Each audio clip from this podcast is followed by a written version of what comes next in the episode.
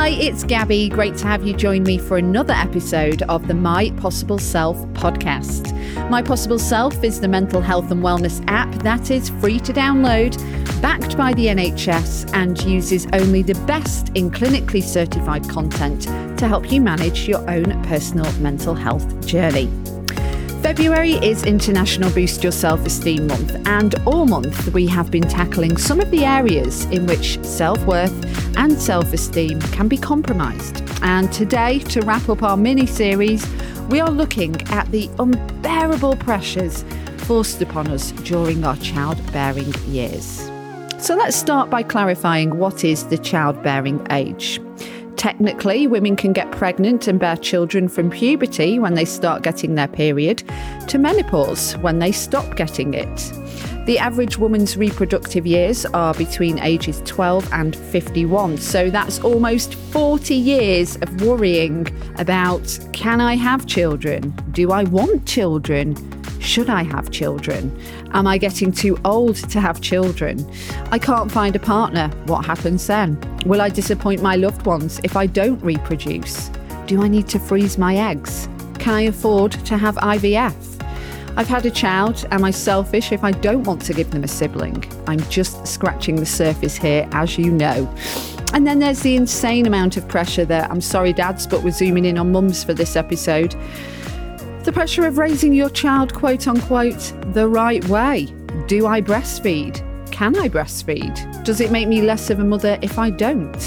Is it so easy snapping back into my pre baby body? What if I can't? My kid won't eat, my kid won't sleep. How do I juggle going back to work? Can I go back to work? I could go on, but you get the idea. Today's guest, DJ, model, presenter, social media influencer, and reality TV star Ashley James knows all about the pressures put on us by society, loved ones, and even ourselves when it comes to the childbearing years. And she has a lot to say on the subject, which should bring some comfort reassurance, and helpful advice to help quieten the noise and remind you that we are all entitled to our own journey here. There is no right or wrong, and a full life is the life you choose to live. So let's proceed with the episode.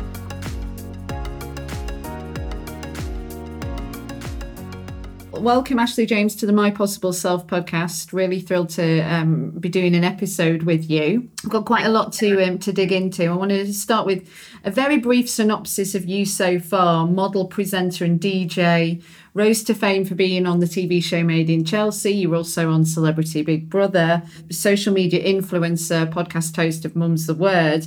You, I think, will agree with me on this that perhaps your most important work has been in regards to social commentary that you have like openly discussed in regards to women who are in the childbearing years. So I thought it would be great if we could start there.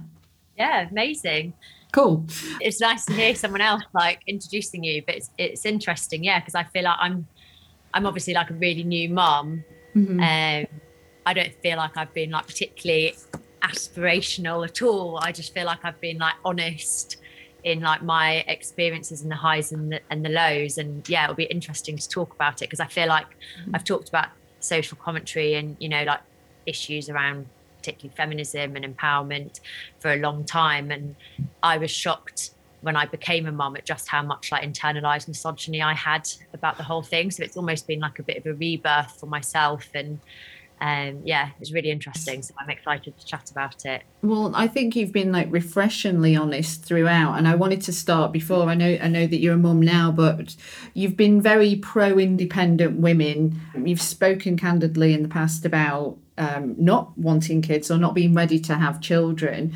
If we could just start with the pressure that women are put under when we are of a childbearing age, it's absolutely huge, isn't it?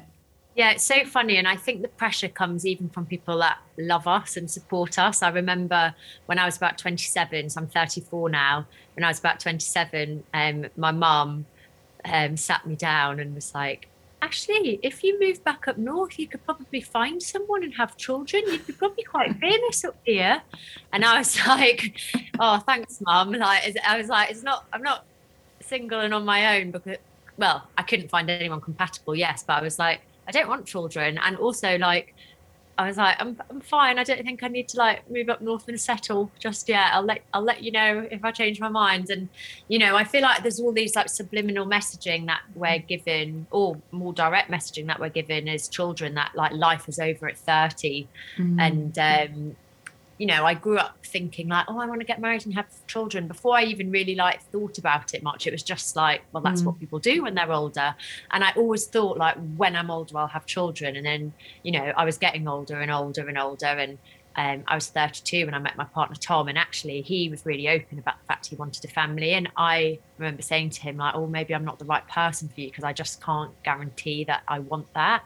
Really? And obviously, like also, I didn't know if I was able to have that either. But obviously like fate put everything in place as it was as it was meant to be and now we've got alf and i would never like obviously mm-hmm. take him back like he's amazing but mm-hmm. i still think there is like a really valid and reasonable argument for not having children and i think you can still live like such a complete life and it actually breaks my heart when i speak to whether it's friends or um, people online, you know, people as young as like 24, 25 being like, I feel really left behind because I haven't met someone yet. Mm. And I'm like, you're so young. Like, my best year, I mean, my best years were ahead of me, but my best years were like when I got to 30 after getting over that panic and almost like mental breakdown I had at the thought of turning 30.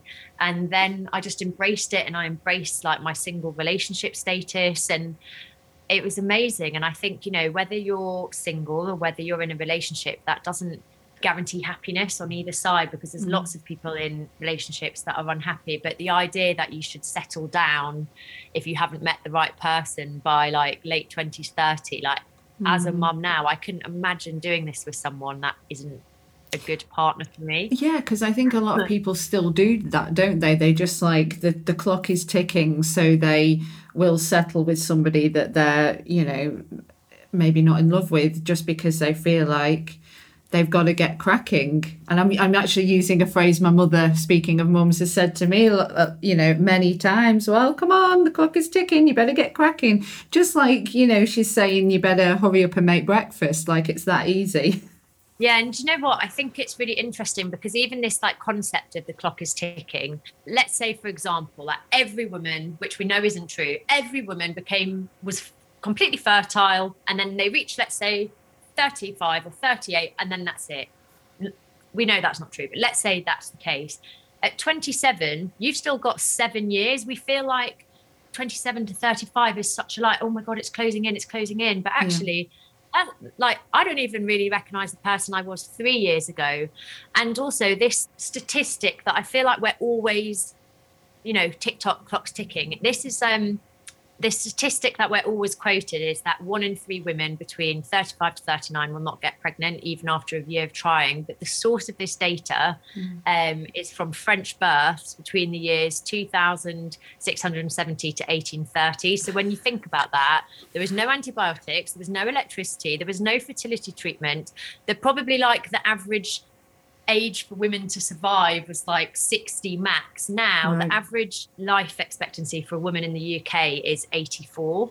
So, when you think that if you're 27 or you're 30 or you're 35, like you're thinking of settling down with somebody for more than double of the rest of your life, it's just like this like cr- crazy concept. And actually, like going back to like statistics, there are more than 2,000 babies a year born to mums over the age of 45 and I think we always have this like fear of like what will happen if you don't have children and regretting it. But personally, mm. I would be more scared of having them and regretting it. And I feel like both of those are really valid conversations. Mm. But it's also not, you know, it's this concept of like you're left on the shelf or you haven't settled down yet. But it's like it takes two people, like regardless of your sexuality, it takes two people to want to be together mm-hmm. and you know like women in let's say the 50s 60s 70s they couldn't buy a house get a job have a mortgage open a bank account until the late 70s i think it was without a partner a male partner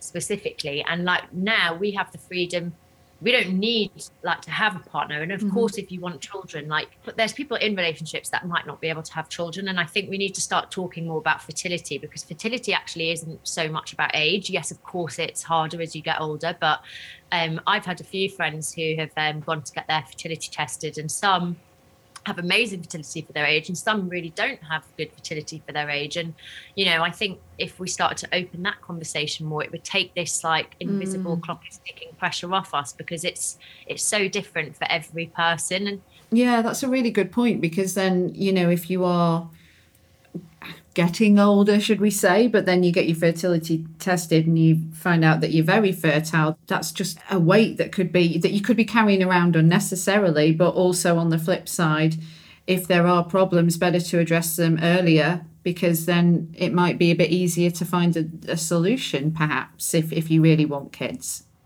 Yeah, exactly. Yeah. Exactly. But I love the fact that you do support as well women you know, that don't want to go down that route. I mean, I've had conversations with people about that judgment of if you're a woman and you don't have kids, that your life is somehow not as full or as rich as a woman that does, which is really hurtful. Yeah, and I remember my dog Snoop. Um, he's a toy poodle. He's seven now. He, I always call him my firstborn, and I love him. Like the love I have for that dog like there's nothing like it. Honestly i've never experienced love like it. And funnily enough even when i gave birth i still remember thinking because i was like this is going to be it. This is the moment. The moment that everyone told me like wait until you have your own child. Like wait for that moment they put him on your tummy for the first time like the love you feel. And i remember being like oh like and i had this real sense like i just want to get home to snoop because i'd been out of the house for like two days by that point and i was like i just really miss snoop and of course i love alf now and yeah. like the love for me is like growing and growing and growing but i didn't have that like love at the beginning and it mm. wasn't because i had postnatal depression because i feel like often you're told oh well if you don't feel that because I, I was so i was so pleased that the labor was over i was so grateful that he was here and healthy and that I was healthy.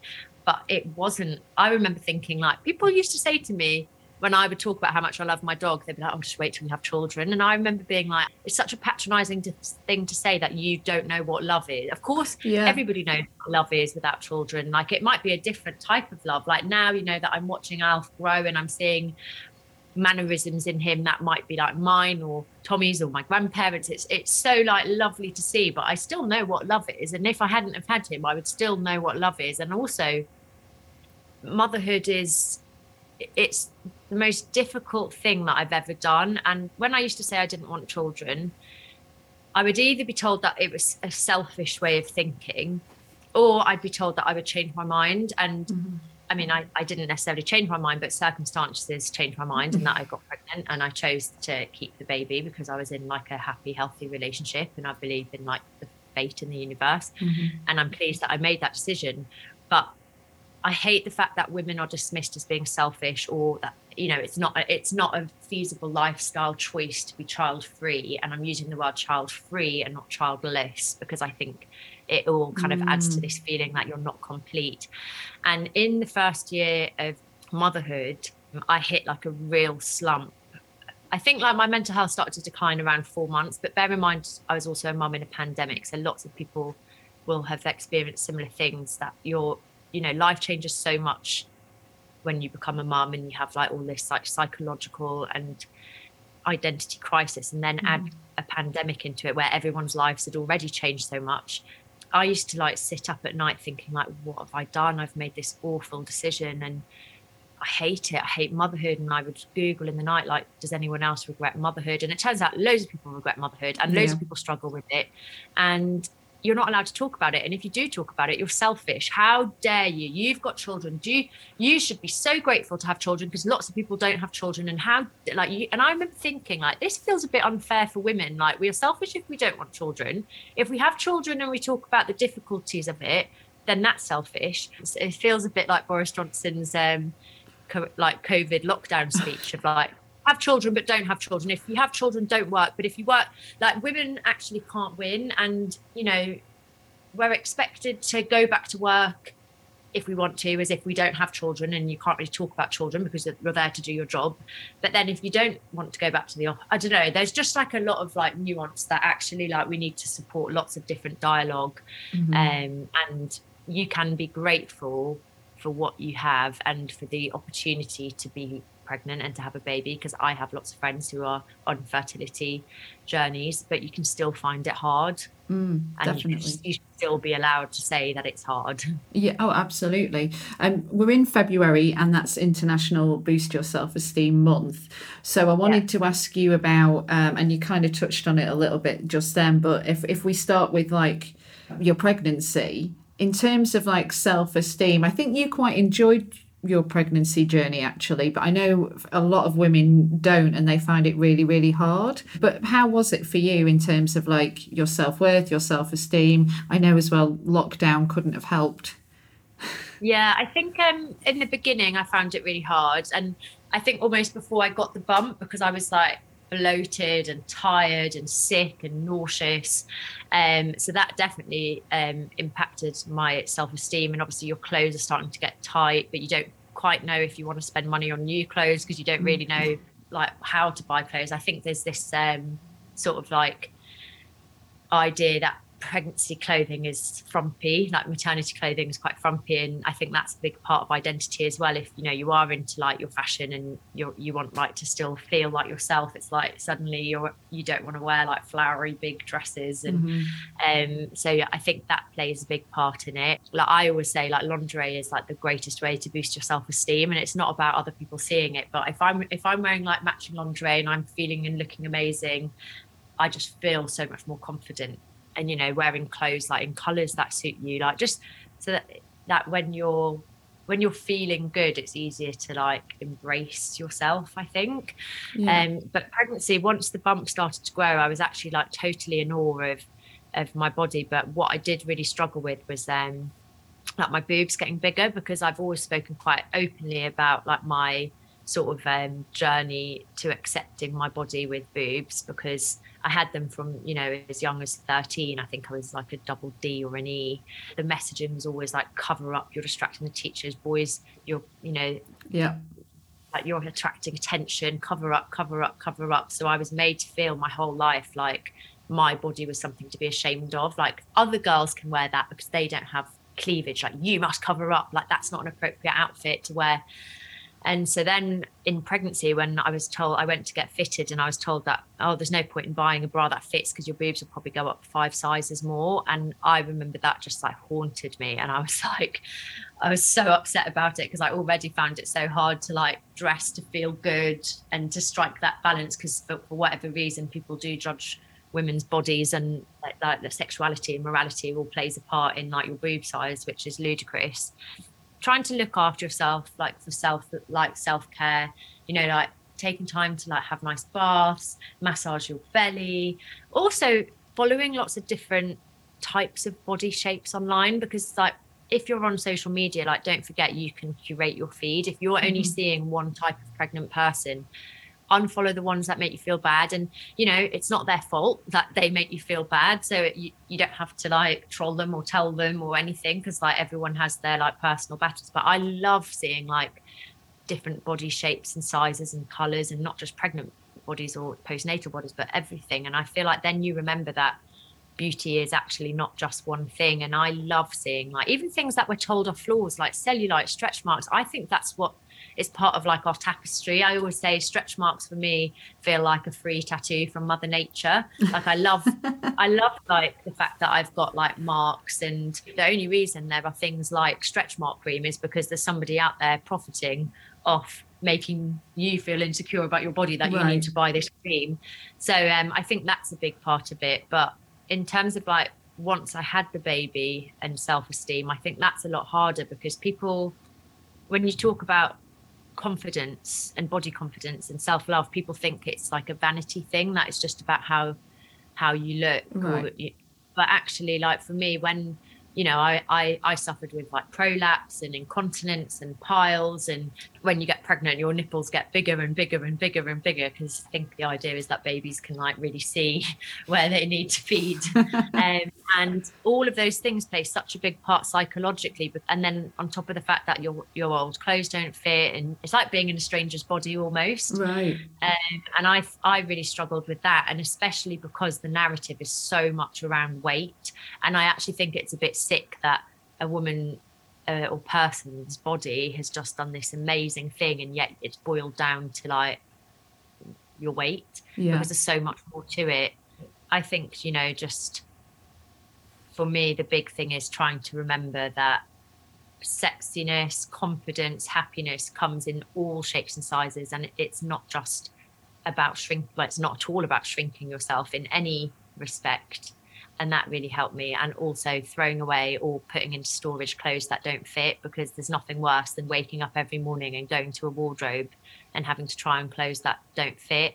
And it's a little bit like you know if shoes don't fit us we don't blame our feet. There's a quote that says that. I think it's really true like, like we're not going to be like why won't my feet fit in these size four shoes? We're just going to buy shoes that fit and that's kind of how we need to start seeing seeing clothes for our body like yeah. you know we aren't meant to fit into clothes clothes are meant to fit on us yeah i remember my um, my cousin's now wife when she they had their first kid and it was I, I don't even think the bubba was more than a month old and i said to her and and actually thinking about it now maybe i shouldn't have even commented but i was like surprised at how she'd like popped back she was very petite already and i said oh my gosh like you wouldn't have known that you'd a month ago had a child. And she said, Oh, no, I've still got like seven pounds to go. I'm sort of thinking about that now, and it, it's on me. I probably shouldn't have said anything, but I, I, guess I did expect still a bit of a bump and should have been more informed. But also, her reaction was very much like, "Oh no, no, no! I've still got like weight to lose," kind of thing, as well. So, yeah, I think it's really important and we should probably talk about this more.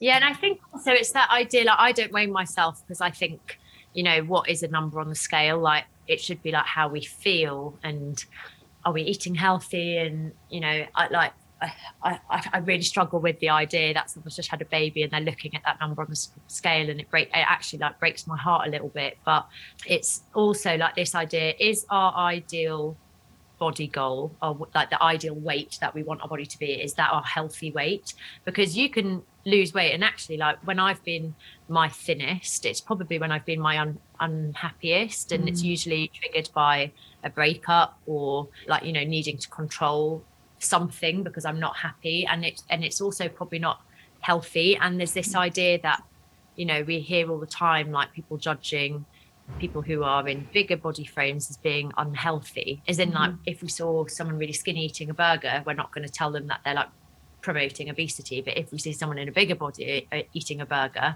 they're like oh they're glamorizing obesity but actually mm-hmm. like if everybody ate the same we would still all have different body shapes so i think it's just really important to remember that like your health is not a number on a scale. It's right. not about shrinking yourself. Definitely. Um, and like for me, it's it's about it's about a feeling and it's about moderation. And the thing with like postnatal bodies is I, I wish there was like more understanding that there is so much more than weight because also a lot of people do as much as I hate this expression like snap back mm. like whatever that means but it, it they also feel shame and embarrassment I've got friends who literally just went back to how their body looked before really and they were like embarrassed to show their body off on social media because people were saying you know oh you're not a positive role model and that mm. that that is just their body or their metabolism or you know that is that is just what happened but it it doesn't mean they weren't like battling with piles or prolapses or incontinence like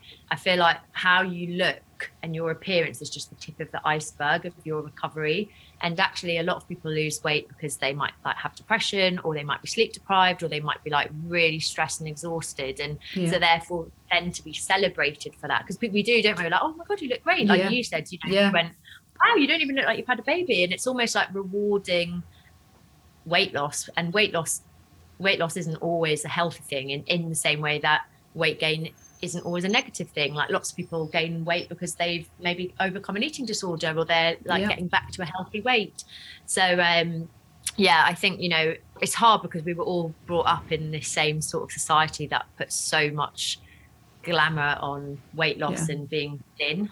Yeah, we we've just been completely conditioned, haven't we? And and just kind of taking the thread uh, when you mentioned some sort of mental health illnesses um, in regards to like mental health and pregnancy, according to the Royal College of Psychiatrists, depression and anxiety, are the most common mental health problems in pregnancy, affecting about 10 to 15 out of every 100 pregnant women. You've spoken openly about suffering from anxiety. So, and it sounds, I mean, again, we had a pandemic thrown on top, but like, did pregnancy heighten your anxiety? Because anxiety finds things to feed off, doesn't it?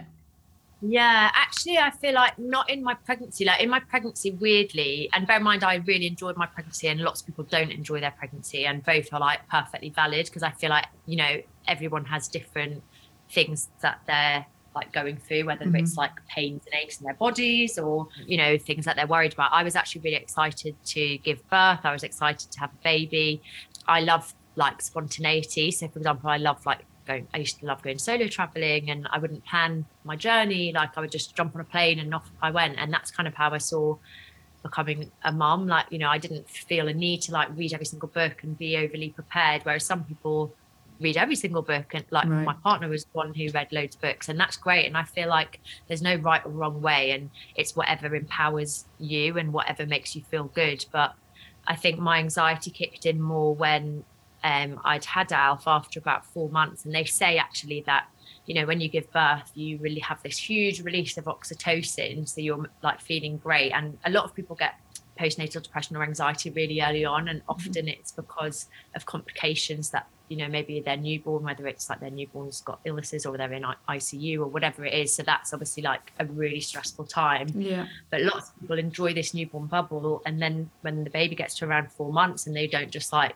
sleep for most of the day, but they can't really do much and right. they need you all the time. And the exhaustion hits if you're not sleeping. Like it, I feel like it all catches up with you. And for me, I think, you know, as all our lives changed in a pandemic, like I was a DJ before the pandemic and mm. I was single. Like we, I'd only been with Tom for a few months before the pandemic and I was like going around the world with friends, working, traveling on TV, like doing all of this stuff. And it was more that when Alf got to around four months and the world opened up again, I was a bit like, hang on a minute. It's almost like everyone had stopped. And then when life kind of went back to normal, my life really hadn't gone back to normal. And a lot of my friends were like going back off out DJing, whereas I was like breastfeeding a baby. Yeah. And I think, you know, there was just like a combination of factors that I then like start to really struggle with my identity and I felt really bad because I was so like blessed and lucky to have like this great baby who is like by all accounts like a pretty easygoing baby mm. but it was more that I I didn't know who I was anymore and I missed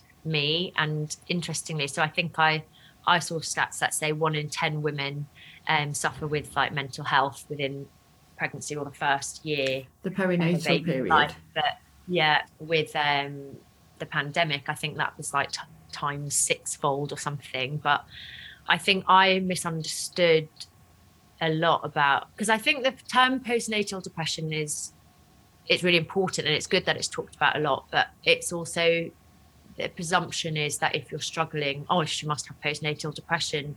But I think a lot of it is like the huge life change and adaptation that you have to go through to be a parent, and that mm. kind of realization that there are no days off. You know, mm. like if you go to work, you relax in the evening, you relax on the weekend, like, you know, whatever, you have that respite time. Yeah. With parents, it's so permanent. Like even when you're ill, I remember when I had COVID and I was like, obviously having to still breastfeed and keep a baby alive and keep a baby entertained, and I was like, don't I even get a day off when I'm ill? I think probably yes, I had postnatal depression, but I think actually like there's a term that I found loads of comfort in called matrescence, which is like becoming a mum, and I don't think you can be prepared for that difficulty of that transition, especially when society's progressed so much since, say, for example, the 1950s. But I also think it's put an even more enormous pressure on, on women and on mums because we have like the luxury of being able to have a career still if we want one. But the societal expectation is still that the mum should be doing everything you know mm-hmm. like i always joke with tommy like dads are praised for doing like the bare minimum i was like three weeks postpartum and Tommy picked the baby up out of the pram and a woman came up being like, Oh, it's so nice to see a hands-on dad. and I remember thinking, hang on, like number one, like biologically he's stronger than me. So really if someone was going to be picking up a baby, like it would make sense that it's him. But yeah. also like I had stitches, I, I was like still sore from childbirth. But if I'd have like been picking up a baby, nobody would even bat an eyelid. And even last night, I had a work event, and people were like, "Oh, who's looking after the baby?" And I was like, "His dad, the other parent, yeah, the, the other fifty percent." And so I think you know there is enormous pressure, more so than ever, probably on women that we are expected to still be doing it all, really. Yeah. But also whilst trying to sustain careers if we want to. Do you think, zooming out, that there should be more psychological support for women within that perinatal period? Yeah, and also physical support because you know in lots of countries like France, Switzerland, they get six weeks of um, physiotherapy after childbirth, and like you know it was so traumatic. I think I, I've got friends that have had C sections. I had a vaginal birth, and you know it's it's hugely traumatic to know that you've got stitches in such a like intimate area and nobody checks. Like any operation I've ever had, mm. there's somebody that's come out to check my stitches. Like whether you have a C section or whether you have um, a vaginal birth, like nobody checks, and so you're kind of like you know you do this six week check where they basically ask about your mental health and ask you about contraception. And I was a bit like, when they asked me about contraception, I was like, well, I don't know if I'm even stitched back together. So that's probably the only contraception I need right now. The physical has such an impact on your mental state as well, because if you're suffering with things like incontinence and prolapse mm. and there's that fear of like oh my god is my body broken will i ever be myself again and mm. how can you feel like sexy and confident when you don't even know if you can like walk your baby to the park without having like a really embarrassing episode yeah and also i think we need to change this idea that you're like back to normal after six weeks because i had that expectation that i'd be back to exercise and back to mm. work and back to seeing my friends and it, it's just not like that and you know, people talk a lot about the fourth trimester, which I think is like the 12 weeks after childbirth, but I struggled right up until a year. And if anything, my fourth trimester was great. And it was actually after that period that I really struggled. And I felt like everybody kind of expected me to have got the hang of it and gotten with it by then. Whereas at the beginning, more people were checking in, like, "Are you okay? Here's some cooked meals. You know, I've, mm-hmm. I bought this for you. Have a nap." Whereas then you know 10 11 months in like nobody seemed to like ask or like they just presume that you're you're you've got it figured out by yeah. then yeah and when you were like a new mum do you sometimes feel like because the emphasis is on the the new arrival to the family isn't it? So then it's does that kind of feel a bit isolating sometimes as well? Because it's like in in terms of like your loved ones it's like they all want to meet the new arrival they all want cuddles and then you're kind of left there and like you said you're going through all these physical problems and and then all the attention is on the kid. Yeah it's funny isn't it? And like I also think there's like an element that the moment you become pregnant people offer you their advice and you don't have that in any other part of adulthood. You know if i mm-hmm. if i say like oh i'm going to go traveling you don't like on your way to the airport get greeted by a hundred people who's like by the way my friend knows someone that had a crash on the plane. By the way just letting you know like if you go to this place my friend got robbed. My, like and by the time you get to the airport you'd be like terrified and i feel like that's a bit like pregnancy and motherhood. Like everybody wants to tell you their hard bits or their right. advice and so it's quite overwhelming and suffocating. And then yeah like once you have the baby it's very much like oh how's Alf? Even like I said last night people being like oh where's the baby? And it's like mm. I'm still here and I'm still allowed out and I'm still allowed to do what I do. Or there's this even like idea of like once you're a mum you're not allowed to dress the same way. You know you're a mum yeah. now you're not allowed to behave the same way. And I think it's really interesting like even that idea that you know you you become a mum through sex but once you become a mum you're almost expected to be like maternal and virginal mm. and you should behave in a certain way that's different to the you that you were before right yeah M- mother earth i know that you've talked um, a lot about like keeping your own identity and you're more than just like a vessel for the child right and and, yeah. and having having so many followers on social media and I, I think it was a while ago you, you did a post and you sh- actually shared some horrible comments, I think predominantly from guys when it was in regards to, I think it was actually going back to talking about choice uh, having children or not but like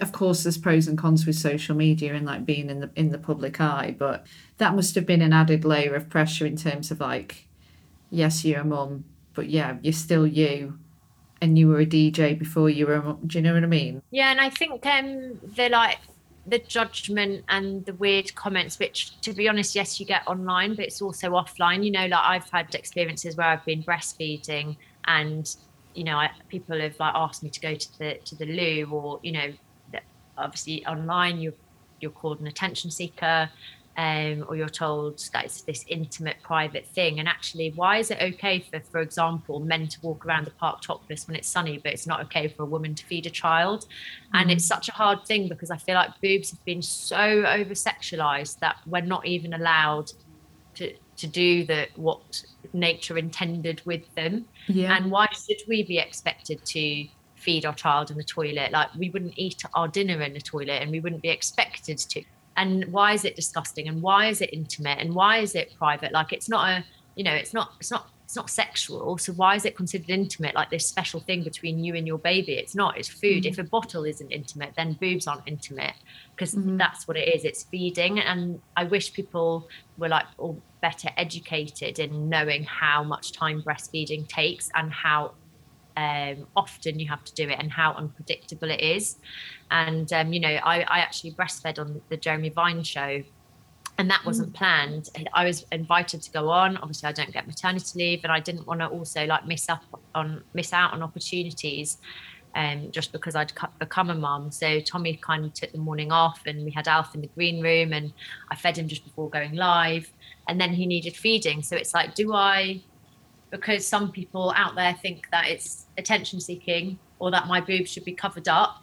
Should I therefore let my child go hungry because he doesn't understand that some people out there don't like the way he's fed or do mm. i feed and like it should be as normal as bottle feeding and um it's i think it all comes back to this sort of like policing and judgment on women's bodies and i realized that it wasn't so much breastfeeding because like i mentioned earlier like i've faced comments around my boobs ever since i was 13 like the messaging always was cover up it's attention seeking. You'll mm. distract boys. But actually why why can't we teach boys not to get distracted or not to see women as objects? And i think all of that plays a big part in like your sort of self-esteem and that kind of new mum identity. Yeah because psychologically like if you are blessed with big boobs I mean, yeah, you could try and lose a bunch uh, of weight. Depending how you look at it. yeah. oh, yeah. But like, it's not something that's like an easy fix, is it? You know? So it's like, it's just, you get given what you get given genetically. It's not like we'd be looking at, say, men's trousers and, and, and, you know, objectifying in that way. It's a good point. Uh, so you, so you breastfed live on Jeremy Kyle uh, Jer- Jeremy Vine. Jeremy Vine. Jeremy, Jeremy Kyle would be a very different type of show I was on. yeah. Um, and, and did you face any kind of backlash from that? Yeah, of course. There was like so much criticism saying that I was attention seeking and using my child for attention. And it's like, how, even let's say if that's what I wanted, I was like, I'm going to prove a point about breastfeeding. I'm going to go on TV and hopefully the press will all love it and I'll get really famous from it how would I manage to like create this plan with my baby? Like Alf yeah. is, I think, about four or five months old. It's not like I could be like, right, Alf, you're gonna wake up while I'm on air. I'm on air for these these ten minutes before the ad break. Right. So of course it's it's silly and it, you know, I I feel bad that before I became a mum, I didn't, I think, understand the time breastfeeding took, the mm-hmm. the pain that you go through with breastfeeding, like the also the worry like nobody wants to be judged i spent my whole life being told to cover up and suddenly i'm like wait so now i have to wear clothes that are revealing enough that i can get my boob out really easily but not too revealing that i look like not like a responsible mom or that mm. my morals and my sexuality are going to be put into question but i also need to be able to get my boobs out and do it in a way that is like you you literally can't win and i think you know mm. new mums don't need that judgment and shame um, mm. on top of everything else that they're going through and i think if society knew half of like the psychological changes and the identity battles and the struggles like there'd be much less judgment and you know there's loads of things that i said like oh when i'm a mum i'll never do this and i do most of them like you just yeah. i feel like until you're in the situation you just don't know because as much as you might have ideas like your body might have different ideas and your baby might have different ideas and that's whether you choose to breastfeed or bottle feed or mm.